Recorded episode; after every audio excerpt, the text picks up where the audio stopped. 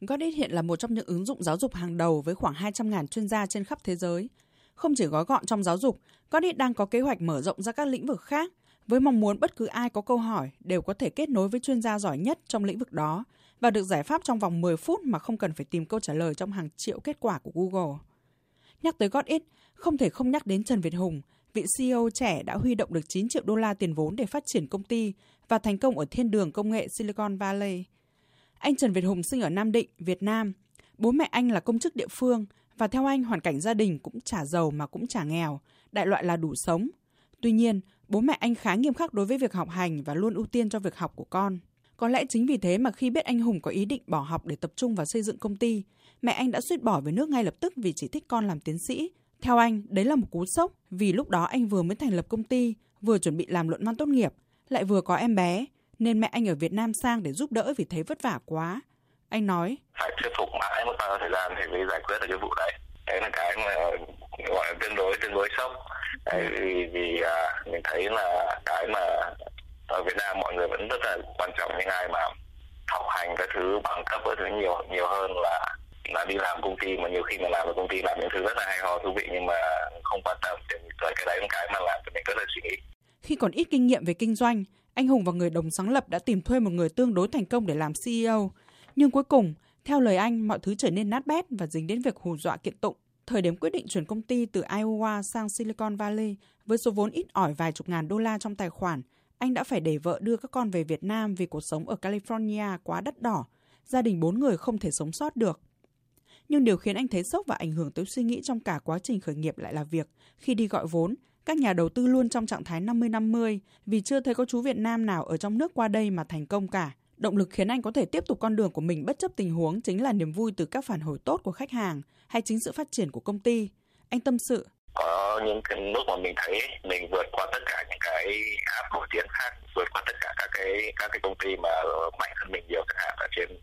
uh, về số lượng người dùng về, về các cái các cái chỉ số tăng trưởng đấy thì những thứ đấy là những thứ ờ, mà mà rất là vui hoặc là nhiều khi tuyển được những cái những cái ờ, nhân viên rất là giỏi chẳng hạn. Là người đứng đầu công ty phát triển ứng dụng giáo dục nhưng anh hùng quan niệm học hành chỉ là một phần làm nên kết quả của cá nhân thôi không cứ học giỏi là sẽ có tất. Anh chia sẻ. Như ngày xưa ấy mình đi thi học sinh giỏi cái thứ ấy thì nhiều khi mình phải bỏ tất cả những cái môn khác để mà tập trung vào cái môn mình đi thi. Đấy và nhiều khi mình thấy là cái, sau đấy là cái kiến thức nó hỏng nhưng mà mình vẫn được tung hô vẫn được kiểu gọi là tung lên mây ấy. Thì mình nghĩ sau này thì mình thấy ấy, mình thấy nhiều thứ mình không biết mình thấy thực sự thực sự là thầm đây là những cái mà mà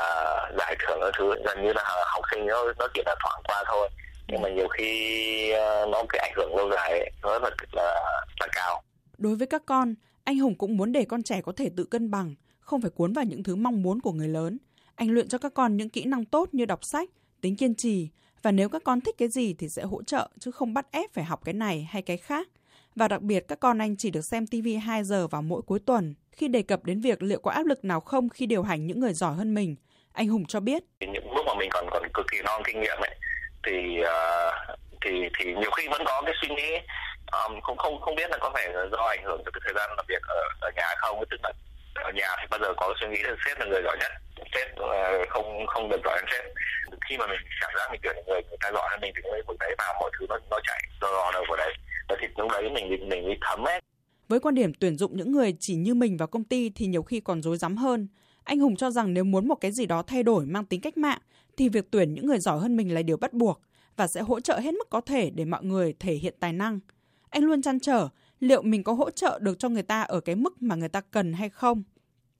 Xuất phát từ những suy nghĩ đó, anh Hùng luôn hướng tới phong trào khởi nghiệp ở Việt Nam. Mỗi khi có dịp về nước, anh thường trò chuyện với những bạn trẻ ở các diễn đàn, các buổi thảo luận chuyên đề về sản phẩm.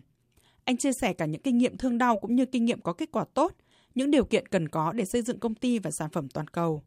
Sau từ 6 đến 7 tháng thử nghiệm ở Việt Nam với khoảng 50 người, anh Hùng thấy rằng có những người còn làm tốt hơn cả chuyên gia của các nước khác. Tháng 6 vừa qua, Godit khởi động chiến dịch tuyển 10.000 bạn trẻ Việt Nam làm chuyên gia và trước mắt Codit có thể giúp các sinh viên khối A hoặc các giáo viên trẻ mới ra trường có thêm thu nhập tương đối tốt hơn so với các công việc làm thêm khác. Đó là những điều thiết thực mà Codit có thể làm được ở Việt Nam.